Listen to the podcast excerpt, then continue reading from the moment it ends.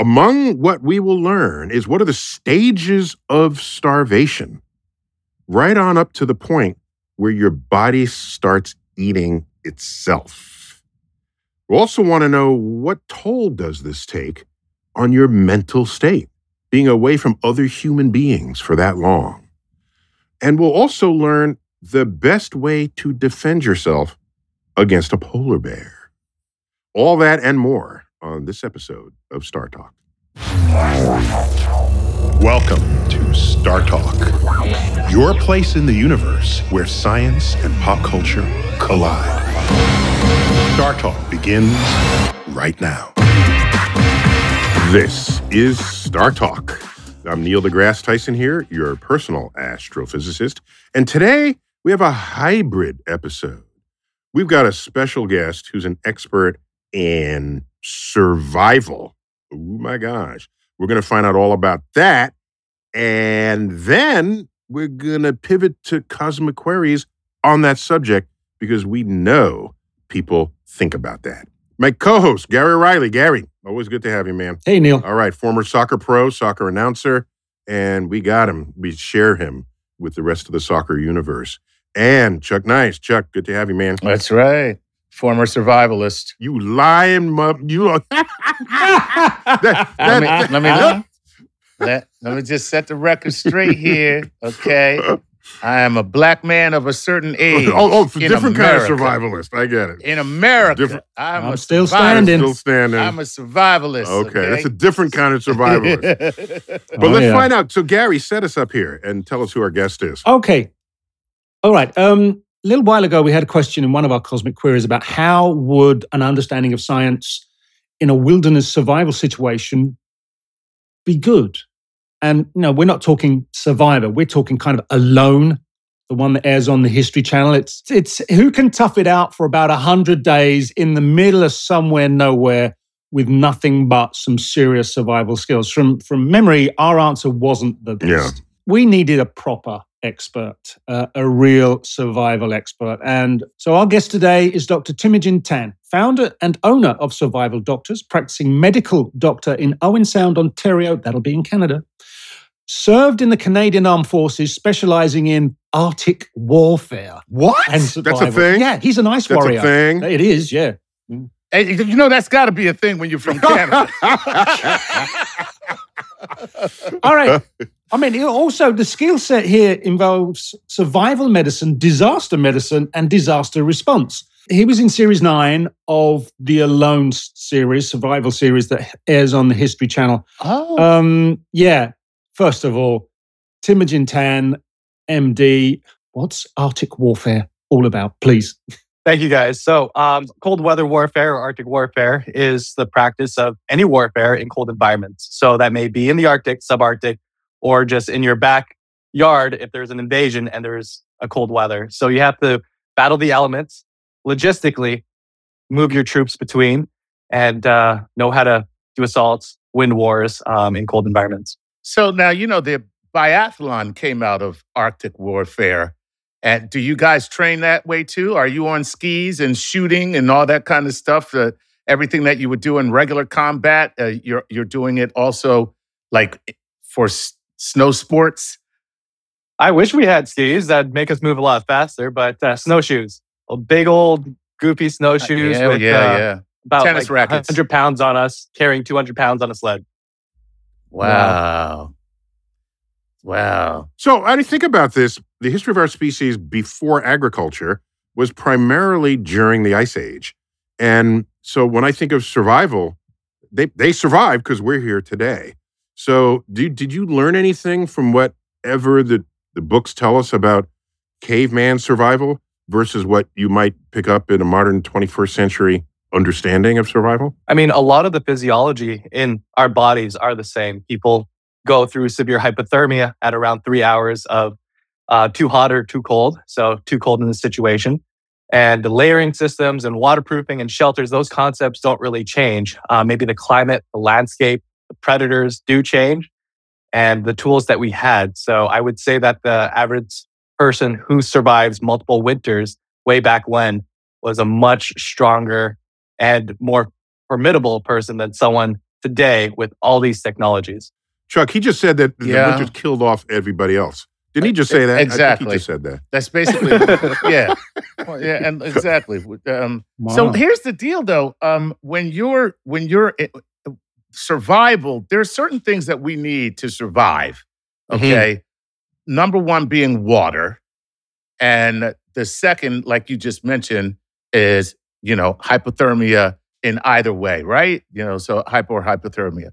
So how do you get fire? How do you if if everything's frozen? How do you get mm-hmm. your water? You know, all, all these things are just almost impossible just because everything is frozen. And if you drop most of us butt naked into the Arctic, we're dead. You know, a few hours later. So, so Well, I'm Hmm. dead before you drop me because I killed myself on the kill way. yourself on the way. Got a panic attack. Uh huh. Yeah. So, um, to, just to start off, uh, you mentioned water, you mentioned cold. One thing that people often forget is oxygen. So, without oxygen, you're you're done in, in three minutes. So, oftentimes that's um, overlooked because we think about uh, we take that for granted. But if we think about I- i- medical is there an emergencies, absence? Is there an absence of oxygen up in Canada? What, what, am I missing? So if we think about it, um, oxygen, environmental, right? We can be at altitude, we could be in a, in a cave. But I more got you. realistically, in our day to day, if it's a medical issue, if you have a heart attack, if you're bleeding Gotcha. out, these are things that uh, are a priority over your survival priorities because that medical condition will kill you in minutes instead of hours. I want to add some some emphasis to what Dr. Tan just told us. You can rank Okay. in sequence what you will die from if you are if it is withheld from you. All right. And so I, I gotta be all in with you on this, uh, uh, uh Teimojin, that that if without oxygen, you're you're dead in however many minutes. Without Minutes, blood, right. you're dead. So they learned in Vietnam, most of the servicemen who died didn't die from getting shot. They got they died from the loss of blood in the wound for having been shot. And so the first thing you do is stop the bleeding. That's the first thing. Mm, forget, absolutely. forget everything else. Stop the bleeding because you will die from that faster than anything else. So I, I'd like to hear more about this sequence, this death sequence that you want to protect Mhm. yourself against. Absolutely. So the death sequence, that sounds so ominous, but uh, And, and we no, think it, about sou- that. it sounds so Neil. That's what it No. sounds. It sounds so Neil deGrasse Tyson. The- Yeah. So the death sequence, it starts with three minutes without oxygen, three hours without normothermia, too hot or too cold. Then it's uh, three days without water, three weeks without food. Um, and then after weeks, and people often forget this and neglect this, and it happens from moment one to moment multiple months, is three months without companionships, connections, or relationships. So psychologically, that could uh, be a huge effect. now, now, do people do people go mad or do they actually die? Because we're the other things you said result in death. I Mhm. mean, for me, three months without being around anybody because I have three kids. I call that a That's what I'm vacation. I call mm-hmm. that mm-hmm. that's a beautiful thing. That's wonderful. Yeah, and and and, and Season Teimojin, 11 of Alone. I used to think that too, and I remembered I I I grew up with heavy doses of the Twilight Zone, which predated our time and space, but it knew it was imminent. And many of the mm-hmm. episodes studied loneliness in space. It assumed somehow we would send one astronaut to Mars, right, or whatever, which never happened, of course. Plus, NASA's always yapping at you on the on the on the on the channels. But the, the, the they they all went crazy, and I thought, wow. And then as I got older, I, um, I got to echo what Chuck said here. Not only do I greatly relish time alone, I know people who don't ever want to talk to anybody ever. You give them books or their music, and they're fine. Mhm. So, who is it really true that three months without human contact is for some people is bad? I it- I can't. I don't see that. It really depends on the person. Like you said, some people Mhm. need to be alone, want to be alone. And uh, for those people, maybe that could be an option for them. Um, I would say for the majority of people, especially if we just look at uh, the pandemic as an example, and then look at the incidents across the US uh, for mental, the rise in mental illness, we see that disconnect from people can cause disturbances. Okay, did it happen to that's, you? uh, Because you were on that alone show. Except, how alone could you be if there's a camera on your ass all the time? Uh, solo, solo cam. solo head cam. So that's that, that's the big thing. All of Alone is self film. The B roll that's done at different sites, but it's all self film. It's you and your three buddy cameras, and you can name them if you want to, but tho- that's your relationship. Okay, that, that means it's getting really bad if you start naming your cameras. Yeah.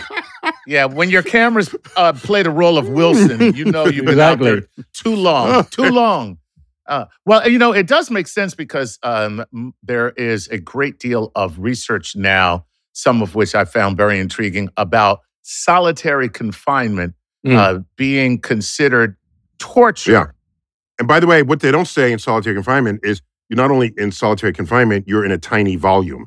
So Right. there's a Mhm. size area thing, but you're out in the wilderness, so you don't have the volume problem, Mhm. the, the area volume. We have the range. You got the range. Mhm. But but did you feel this emotionally though? Yeah. I'll, I'll I'll give you uh, what I what I did as a trick because um, I worked with uh, my patients in uh, a family medicine setting. Um, I also um, been to therapy myself, and uh, a lot of the people that I work with in the medical field are psychiatrists, therapists, cognitive behavioral therapists. So I threw the kitchen sink at this whole experience and did all the coping mechanisms I've ever been taught. Just tried to be uh, as good as I can with uh, that aspect. And one of the things that I really emphasized is finding ways to build relationships with what I got.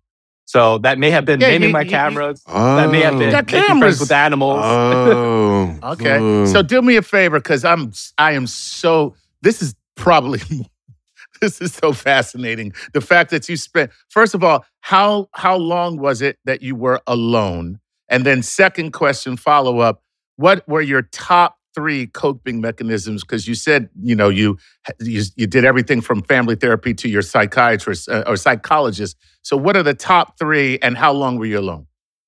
So I was alone for uh, 63 days. And Wow. uh, yeah, yeah, it was quite some time over there. Saw the, the seasons change. But one of the, the categories of coping mechanisms that I used is should be differentiated between drop shock and initial stuff or acute kind of reactions and what I did on the long term. For a lot of the initial things, I did uh, breathing exercises, the same thing I did in the, the military for shooting, actually, to elevate that parasympathetic nerve response. So bearing down, box breathing, get really chill so I can have a clear head. Um, and then I did a lot of meditation on the acute setting. On the long term setting, um, it was for me, how do I make a connection? How do I build a relationship on the land that I am on, um, especially if it's indigenous land? How do I build that relationship with no one there? And um, one of the things that I practice a lot was gratitude and asking for help, openly asking for help. And one of the To the most- cameras? to whatever was out there. okay, I got you. Go Mm. ahead. Go And for it. I think a powerful feeling is that when you ask for something, whether that's your ancestors, the spirits of the woods, or God, Right. and you Right. receive that, that's an Right. incredibly empowering feeling that you know that someone has your back. And when you do it once, you do it twice, you do it three times, and you do it almost every day, and you receive and you receive and you receive. So It it's a feel like some- manifestation. And- Yeah. And, some people would call that prayer and they're thinking that's a higher power that's actually granting it. Some people call it manifesting, which is why uh, it's just speaking things into existence. You're not literally speaking them into existence, but the fact that you verbalize it, that you hear it, uh, allows you to then manifest it. You're actually doing it, but you wouldn't be able to do it unless you spoke it. Some people, as you said, your ancestors. So there, there. I mean, throughout history, there's been so many things uh, associated with that. But I'm that is fascinating that you actually put that into practice.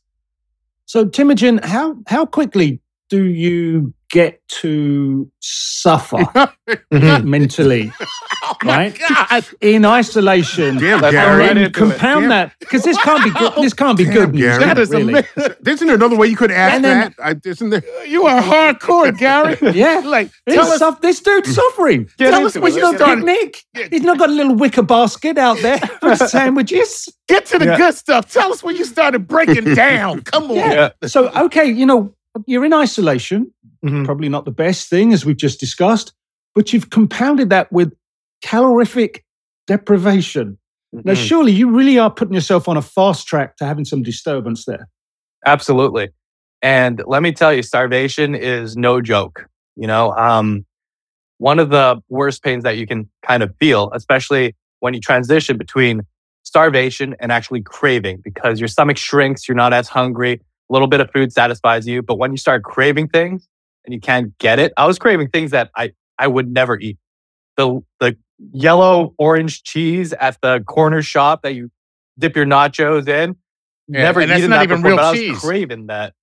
And it's Um, not even and real cheese. his- It's not even real That's his cheese. point, right? so you get into that craving zone. It's like an obsession and a pain that you can't really touch. And uh, I would say that's another form of um, of torture.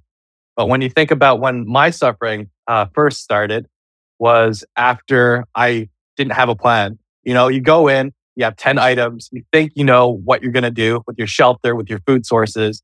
You go Right. there and you get whatever resources that the land offers. I caught a few fish first two days. I thought amazing. Every every cast I threw, there were bites. Day four, nothing. Day five, nothing. Two weeks passed. You did Nothing. everything. I don't think so. There was only four fish that I caught on the first few days, but You it was nothing overfished for the for land. you Yeah. overfished the land with only four fish. with only four fish. no, the producer put the four fish in at the because I beginning. was, uh, downstream. Does, Yeah. When you when you're in this isolation, but this mental aspect of survival and isolation is fascinating. I think we, we'd all agree with that. Does your brain now engage with kind of upgrading your senses? Now, are you you know that much more aware? Does the survival instinct really really kick in? A hundred percent. So there is an Yeah. instinct that is innate to, I think, all humans uh, that are open to that type of experience. If you don't break down and you are in it to live another day, whether that's another day or to win half a million dollars, if you are invested in it, um, your attention does shift. And it is uh, quite a beautiful thing because it's almost like a constant grounding meditative uh, experience where you're sensing with your nose, your feelings, your your your your sound, your taste, like every little sense and every little sound in the woods, whether that's a squirrel sound or a bird that you've never heard before, you get to know every little thing. And it became like almost a research project for me because I was associating different sounds to different behaviors of different animals at different times of the day. And as I got more data, I was able to hunt more effectively. So after two weeks of not getting any animal protein, after some observations and taking some mental notes, I only took shots that I knew I could get at 100% or close to it. And uh, I was hunting for the first time because prior to this experience, I had never hunted. I've shot a recurve bow for seven years, but I never hunted before. So animal protein, that's code for dead for for for dead meat, right? Meat. meat, Meat, baby. Yeah. I need meat. Mm, you start Um, craving it. meat. So so this craving concept, uh, there was a scene. Forgive my cinematic reference here, but in what's that movie where the Central Park animals go to Madagascar? Madagascar. Okay, It's called Mhm. Madagascar. There you go. in Madagascar, all these animals are coexisting in the Central Park Zoo and they're all being fed daily. So they're just friends. Then they end up in Madagascar and the lion is hungry. And all of a sudden, the zebra, who I think was played by Chris Rock, is that right? Yeah. yeah. The zebra, who was his friend, started looking like a pork chop or something, or some kind of slab of meat. Right. And, and it's Hey, lion, why are you looking at me like that? Right. so it wouldn't be pork chop, it'd be a zebra chop. But but that that was a hint at the psychological shift of what previously Mm. you would never consider eating now looks delectable. So did insects start looking good to you and other things that you just would never consider eating? Oh, Insects, I wish I had insects because I would have eaten it, but it was so cold by week two that there were not insects up to like three feet deep because I was digging for, for things. Mm. Uh, but there Oh. are parts of animals that I never thought I would eat that I ended up enjoying and craving. Brains, spinal cords, eyeballs, you name it. I was trying to eat like up to 90% of most animals that I would take out there because you were that Right. hungry.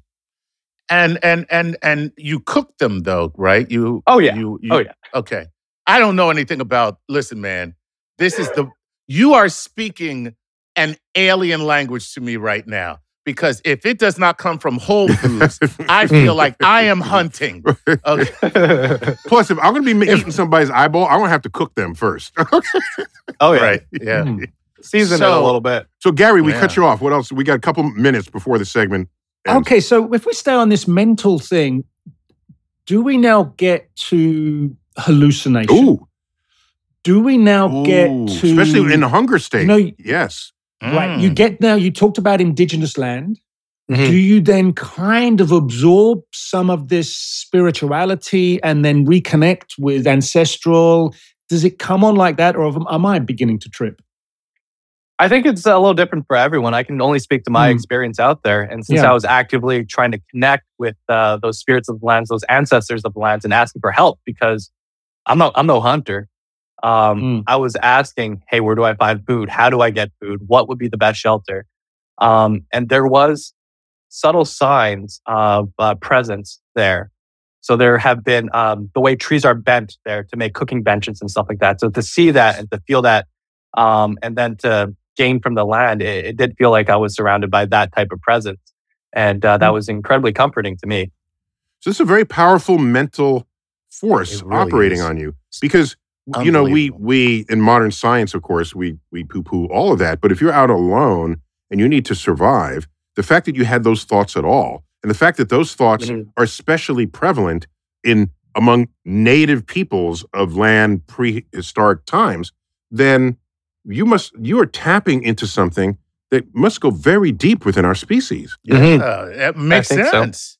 And, and Teimojin, are you um, in any way, uh, as far as your ancestry, connected to uh, indigenous people for this part of the world? Or, you know, na- native Not this to part of the world, but um, I would say that I'm named after Genghis Khan, so I'm probably in some way uh, related to a bunch of different people genetically. Because how are that you named after genghis khan Hey, man, we're we're all related to Genghis Khan. Yeah. my boy had some children coming out of him Are you Wait, kidding wait, wait, me? wait. How Yeah. is uh, Teimojin Tan named after Genghis Khan? Genghis Khan is a title, King of Kings. Um, Right. He was given that name. His name was Temujin, which uh, meant of iron. So typically given to family members who were destined to be blacksmiths. I did So he not was kidnapped. that. He was enslaved. Yeah. wow. So he became uh, a child slave who rose up against his oppressors and just took over a big portion of the world. Never Um, stopped. Yep, never stopped. Yep. he Yeah, never everything stopped. I know about Genghis Khan stopped. was is from Bill and Ted's Excellent Adventure. Just thought I'd put that out there. Genghis. He's a That is fast- not a deep well, Neil. That's a puddle. I'm being on. See here, I'm being honest with I you. know you are. And now you're. You are. That's and cool. now you're. No, see, I'm not going to be honest with you anymore because you don't. Nah, you're going to take your ball and go home. All right, we got to take a quick break. When we come back, fascinating. Oh Fascinating. my gosh. To a, we're Mm. going to return to our conversation with Teimojin Tan, and we're going to learn uh, more about what he did. Was it a bit of instinct or was it a bit of science that he brought to his survival? When StarTalk Sports Edition Cosmic Queries Hybrid continues.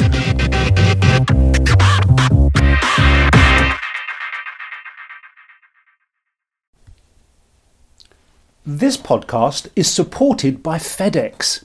Dear small and medium businesses, no one wants happy customers more than you do. So you need a business partner just like you, like FedEx, who understands your passion for serving your customers because they have the same commitment towards you. That's why FedEx offers you picture proof of delivery, packageless and paperless returns, as well as weekend home delivery to 98% of the US on Saturday and 50% on Sunday. See the FedEx service guide for delivery information. What's more, FedEx Ground is faster to more locations than UPS Ground. Trust FedEx for timely deliveries. See what FedEx can do for your business. Absolutely, positively FedEx.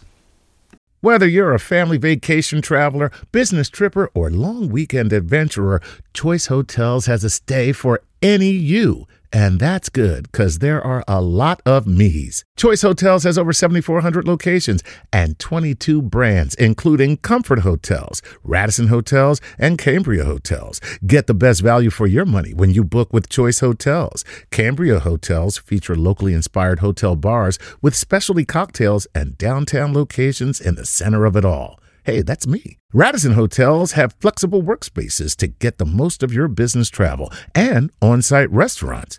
That's me too. And at Comfort Hotels, you'll enjoy free hot breakfast with fresh waffles, great pools for the entire family, and spacious rooms. Hey, that's me too. I guess I'm just going to have to stay at all of them. Choice Hotels has a stay for any you. Book direct at choicehotels.com, where travel comes true.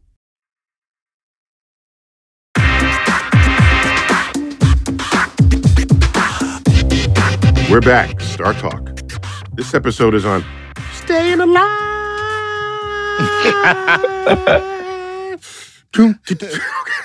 Sorry. I, w- I work so hard on my hair. I work so hard on my hair. and Look at what you do. Staying Some pitch you got there, Neil. Oh dear. this went downhill John, fast. this a- didn't this it? is American culture we're talking about here.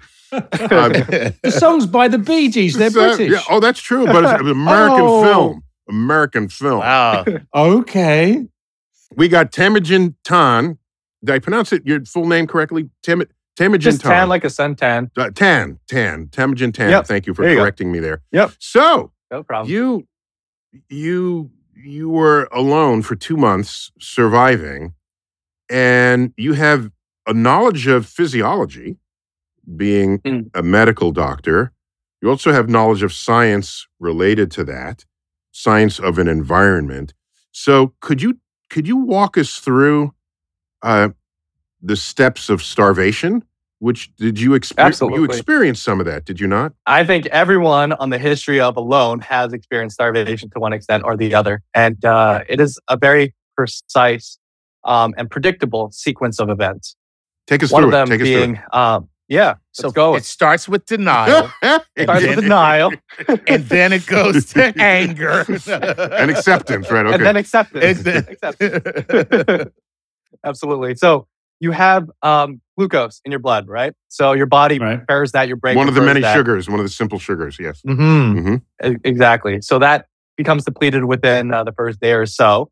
Uh, then your body kicks into uh, a glycogen breakdown. So your liver and your muscles start breaking down the storage package so that you have more glucose. And within Right. three or four days, depending on your body habits and your baseline makeup, uh, that's gone. So four days, uh, you need another source of fuel.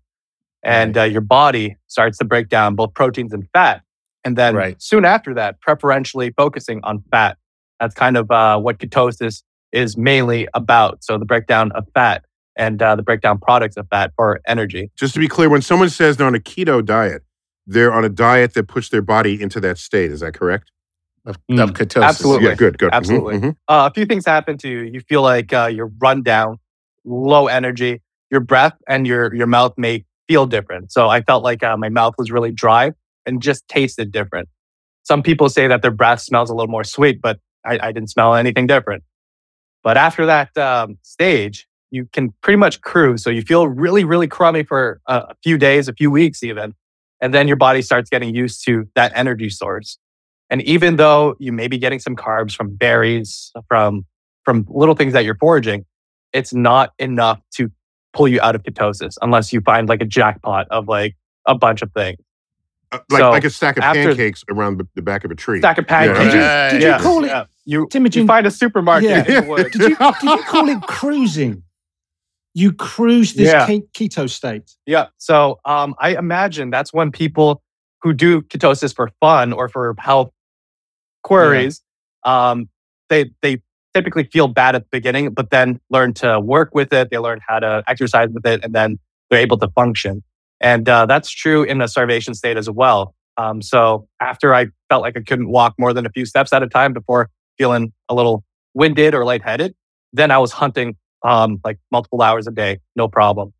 Um, but the scary thing is, once your fat reserves go down, because I packed about 30 pounds on my frame, and once that was all gone, uh, it starts to take from your organ fat. And once that's all gone, your body senses the amount of fatty acids in your blood. And there's a critical level that it reaches until your engine that's uh, saying what fuel you need to take switches very drastically to protein. And you'll notice a very aggressive take of protein off your frame. And we're talking about noticing function loss, gradual and substantial function loss within within uh, a span of days. That's when your body is eating itself. Eating itself. It's Eating itself. It's eating itself literally. Your muscles are atrophying not from lack of use, but from your body like stripping Yeah. them of as a source um, of uh, energy. You know, Okay. of- as, as a source of strip Mm. All mining. right. you've Your body is strip mining you've bulked itself. up. You know, you've you've put on the lumber thirty Amazing. pounds before you go out. So, and how Wow. long does it take for you to hit that strip mining phase, or is it individual? It gives you it gives you a little bit of time. So depending on what you're doing, in alone, you're building your shelter. Right. Right. You, you don't, you're not sleeping in a tent or anything like that. So the first few weeks is pretty energy intense. Um, I would expect you would lose about anywhere ah, from a half a pound if you weren't doing a whole lot to a pound and a half a day for the first few weeks. And then afterwards, it's it kind of evens out when you get into your groove where you're just like sitting, fishing, checking traps. Uh, expect a pound to half a pound a day of loss, no matter what you do. So if you're just laying around in your sleeping bag, you might be losing half a pound a day. That's Well, your metabolic rate, uh, you, you're trying to maintain your body temperature, Mm. especially against low temperatures. That takes more energy Oh, than it otherwise would. right. So you're not just, you're I- never not burning nothing. Are you? I just forgot about the fact that we're in the Right. cold when we're Right. doing this, which Mhm. The rate, exacerbates yeah. everything. Everything. So- Oh, and I said you're never not burning nothing. Is that, do I have too many negatives in there? No, that's that's a triple negative. You you went there, you came back, and then you came back. I back. came again. back out safely out of that Yeah, triple you came negative. back out Yeah. safely. You're never not burning nothing. You're never not burning nothing. It's So, Okay, there you Jim- go. Jimmy, Jim, So- are you in that position of luxury to store things? Like, could you store any food stuff? Could you store water? Or is it, you know Mhm. what, I'll take it and I've got no way of I mean, in a pantry. Yeah. Did you have a pantry in your storage not a area? pantry? Actually, I did have a little pantry, um, and I use uh, reindeer moss. So it's a lichen, um, and it's a lichen that has fiber. It's a lichen that has uh, some simple amino acids and a low amount of carbs and Mm. sugars. Wait, you use reindeer so I had what? about Moss.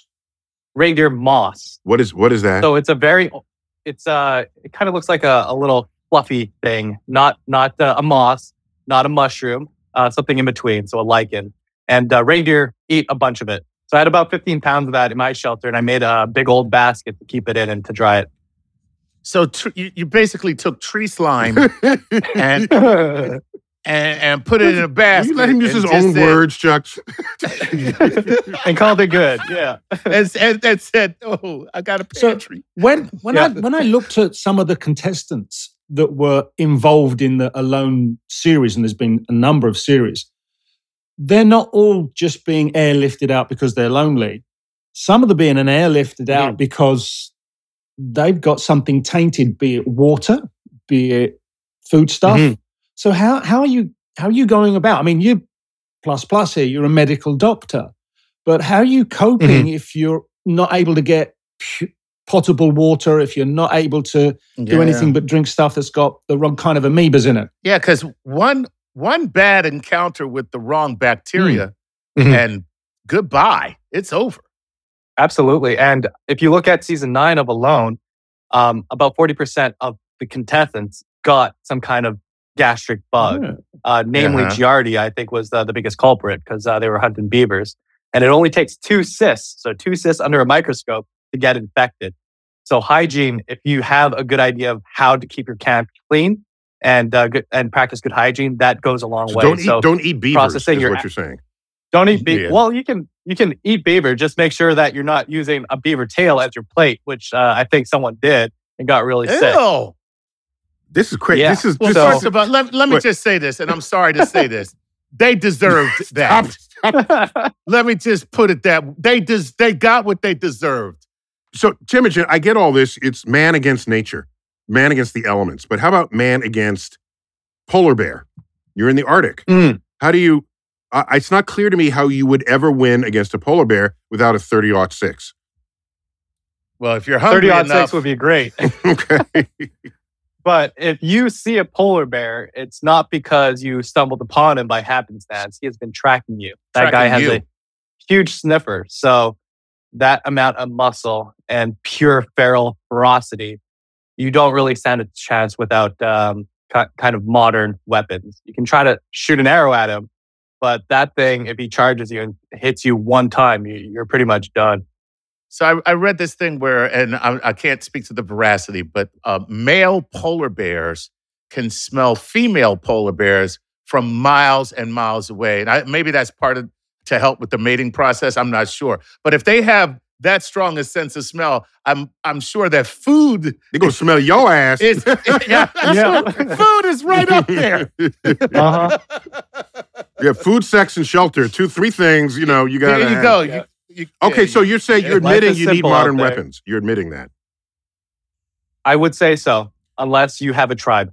But unless That's the other okay, but most survivalist booklets and things are more sort of um who's that guy that did a whole TV show with him? Um Uh, Dave Canterbury is one. no, of no, no, I'm talking about no, it's Bear fiction. Grylls is another one. Bear Bear Grylls. Grylls. Okay, maybe I was thinking of um who's the guy who did everything with duct tape and and, and MacGyver. Oh, MacGyver. Yeah, yeah, yeah, yeah. Mm, yes. that's the guy. So MacGyver doesn't have fancy weapons. He's he's resourceful Mm. with what's around him. But you're saying in your situation, there are occasions where being resourceful would never uh, improve your survival. You would have to be pretty darn resourceful to make a bomb or something like that, a huge trap for a polar bear. Okay. Hmm. yeah. Hit, hitting them with a snowball is not going to do it. Huh? No, it Not- won't. not- Nah. Not not going to happen, huh? Huh, yeah. All right. So so Yeah, let's let's get to our cosmic queries. Let's maybe slip one in before our, Mhm. our second break. So Okay. who's got the first All right, one? I'll I'll jump in. Uh, this one from our Patreon listeners, and thank you. There's some fantastic questions. Aaron Rosenberg. Viktor Frankl wrote in Man's Search for Meaning that when we are no longer able to change a situation, we are challenged to change ourselves.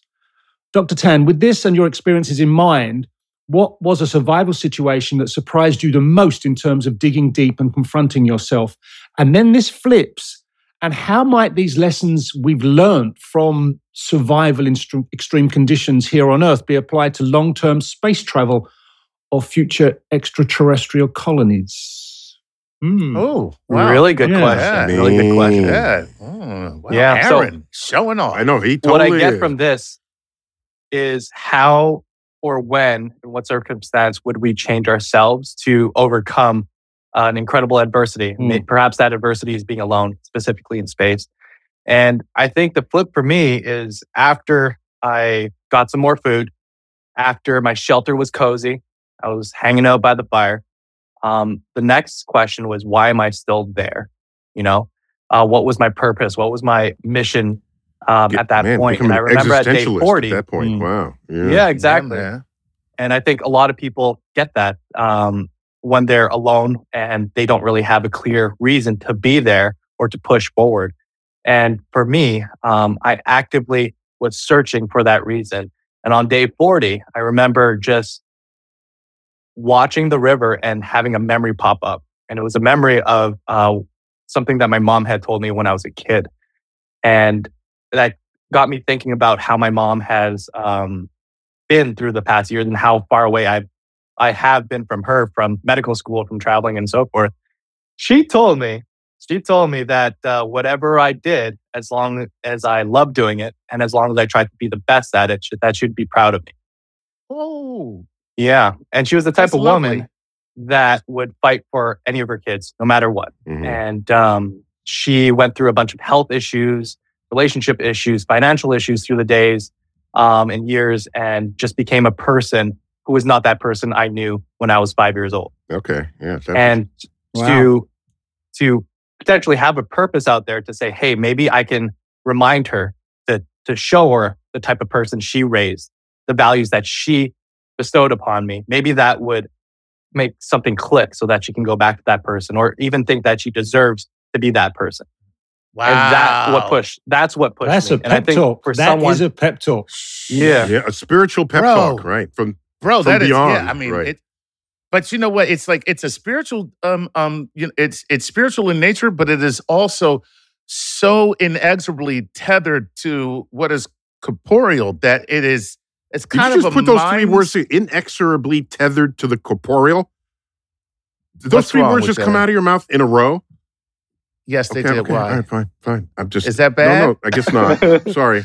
That's just my Beautiful, vocabulary is not beautiful. ready for that. Okay, go on. Oh, okay. I'm sorry. M- What I'm saying is, it's kind of a, you're kind of, it's a mind f in a way. Mhm. Mhm. You, you know what I'm Mm. saying? But it's, but that's how deep it is. Like, what you don't. That's not something you would have thought of taking a bubble bath. Is what I'm saying. Mm-hmm. Mm-hmm. and let me address the space side of that question.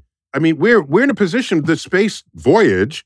Just trick it out with whatever you want. Get the Netflix account.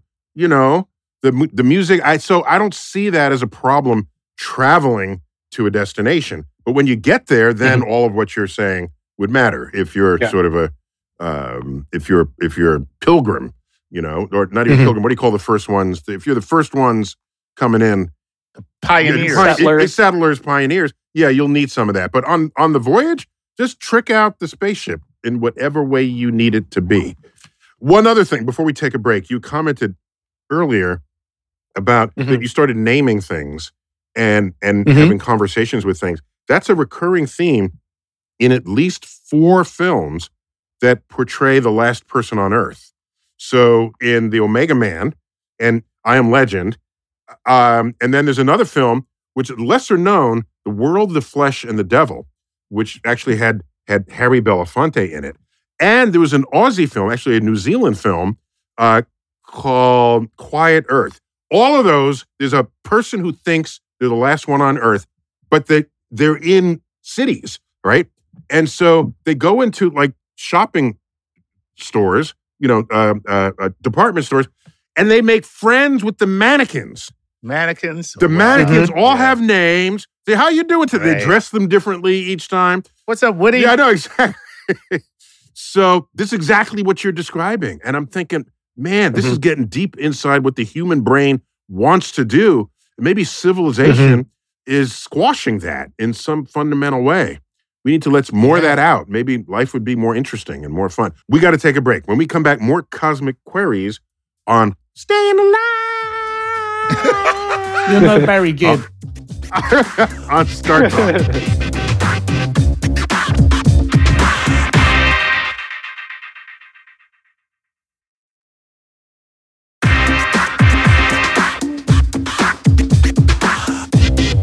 We're back. StarTalk. Cosmic Queries. We're talking about how to survive in the wilderness. Man, man, man it's This is so much deeper than I thought it would ever be. There you go. with Teimojin Tan, who's a survivalist, also a medical doctor, and he he appeared in and, and was a contestant in series nine of Alone on the History Channel, where you got you carry your own cameras because you're not followed by a camera person. That then you wouldn't be alone, right? You plus a camera person. You're alone. You got your own cameras. So this is fast. Every bit of this is fascinating, and it is something I will clearly never do in my life. So, so, uh, so Gary, uh, Chuck, you got some questions from our Yeah. Patreon before fan we, base. Before, before we do it, can I just give five dollars right now so I can ask a question? no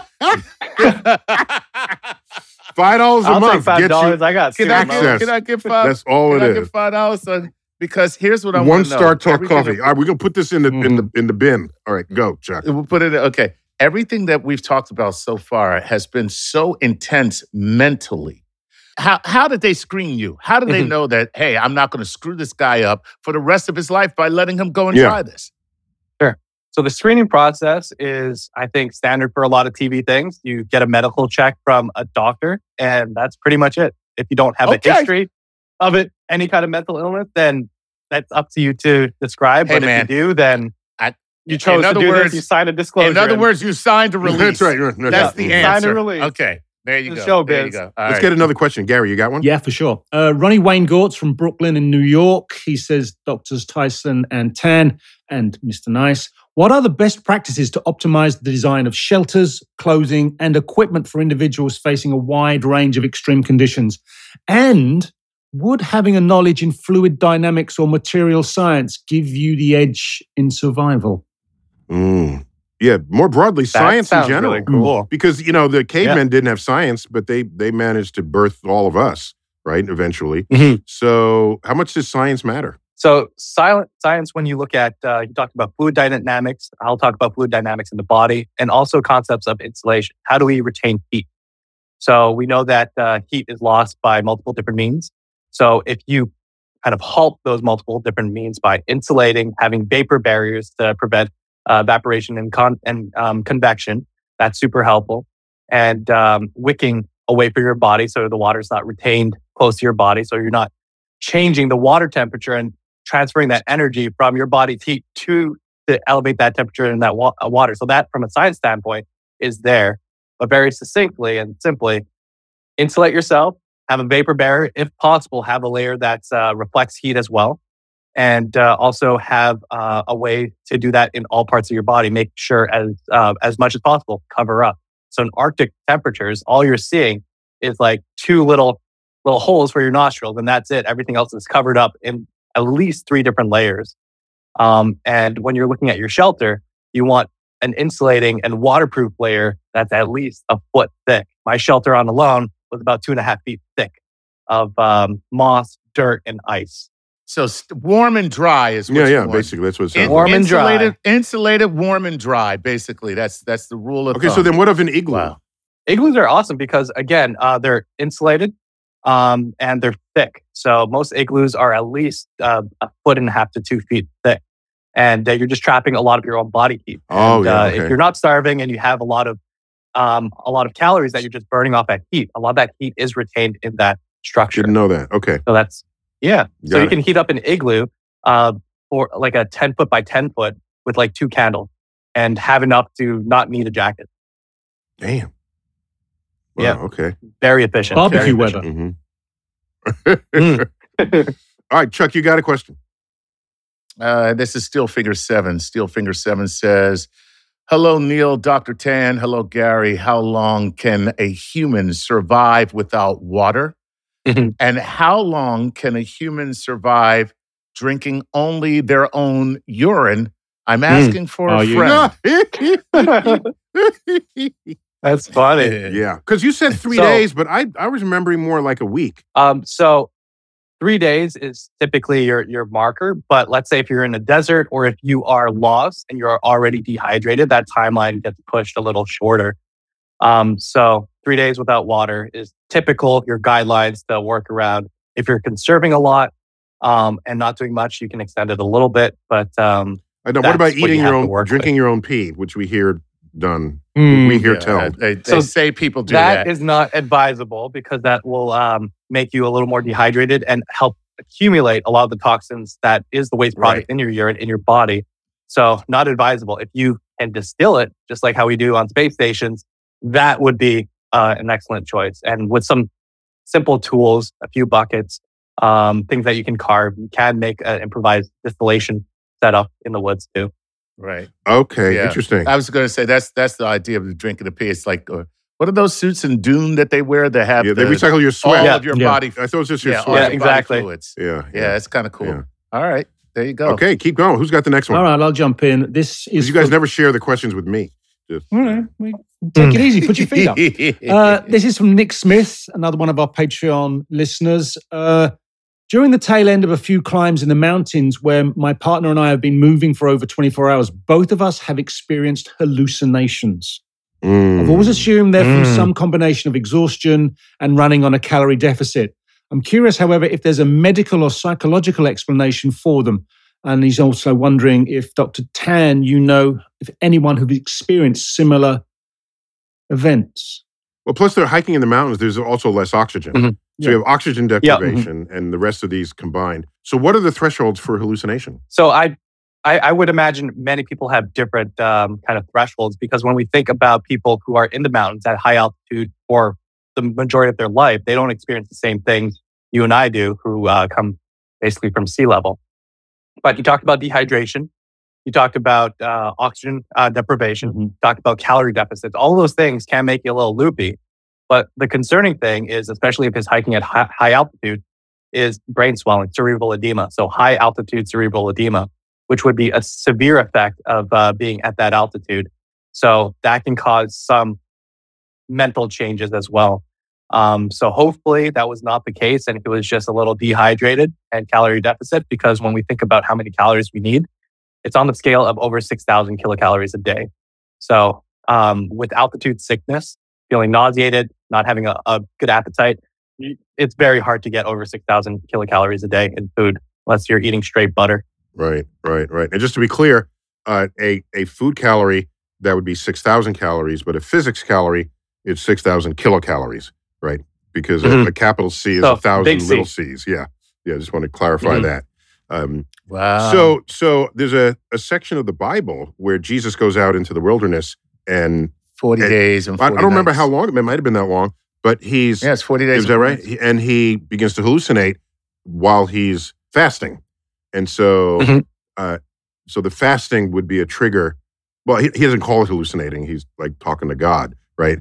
But Mhm. you would expect some neurological shift in him. He didn't say, let me go to the oasis, you know, and eat banquet food and then talk. It's like, let, let us stress the physiology of my body.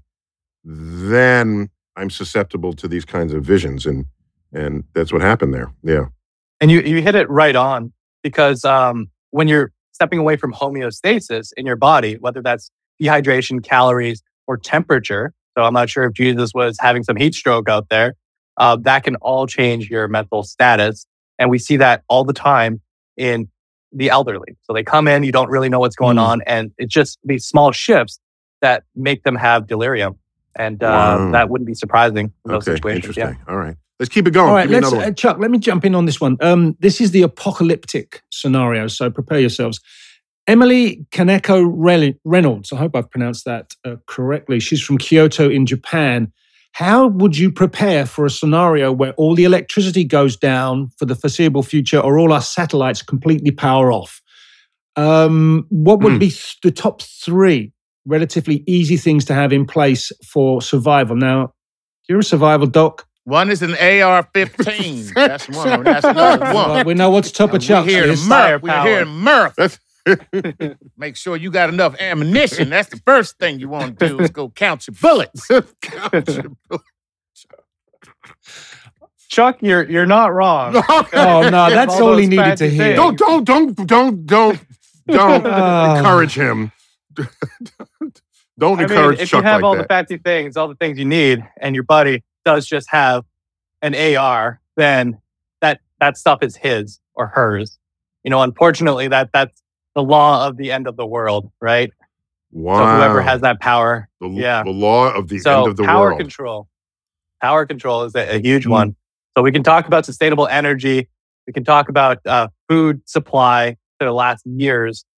But uh, if there's an overpowering force, it's not yours anymore. the law of the end of the Yeah. world. That why, why do you even have that as a phrase? Damn it, Jim. Damn. now, now, now you're spooking me a little. The law of the end. Like, yes, I've got it up on my wall. This is the do you have enough ammo? yeah, get, get count Yeah. your bullets. There you All go. right.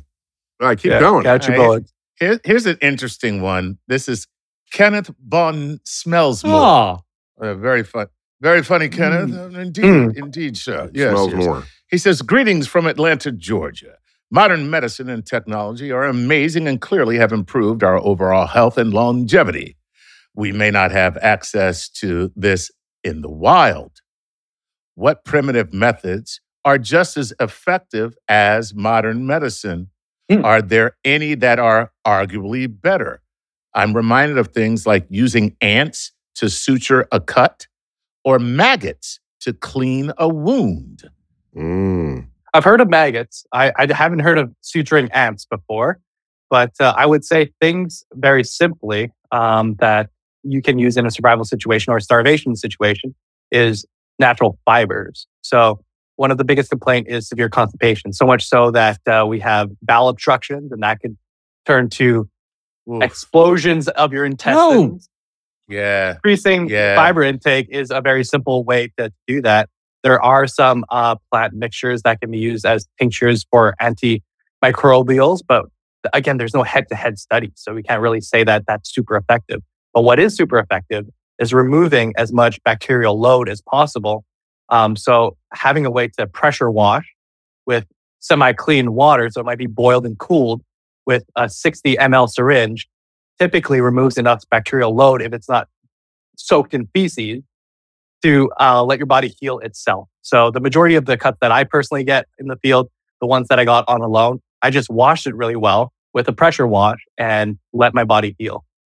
So I wouldn't say it's uh, as effective as antibiotics, but it gives your body a fighting chance.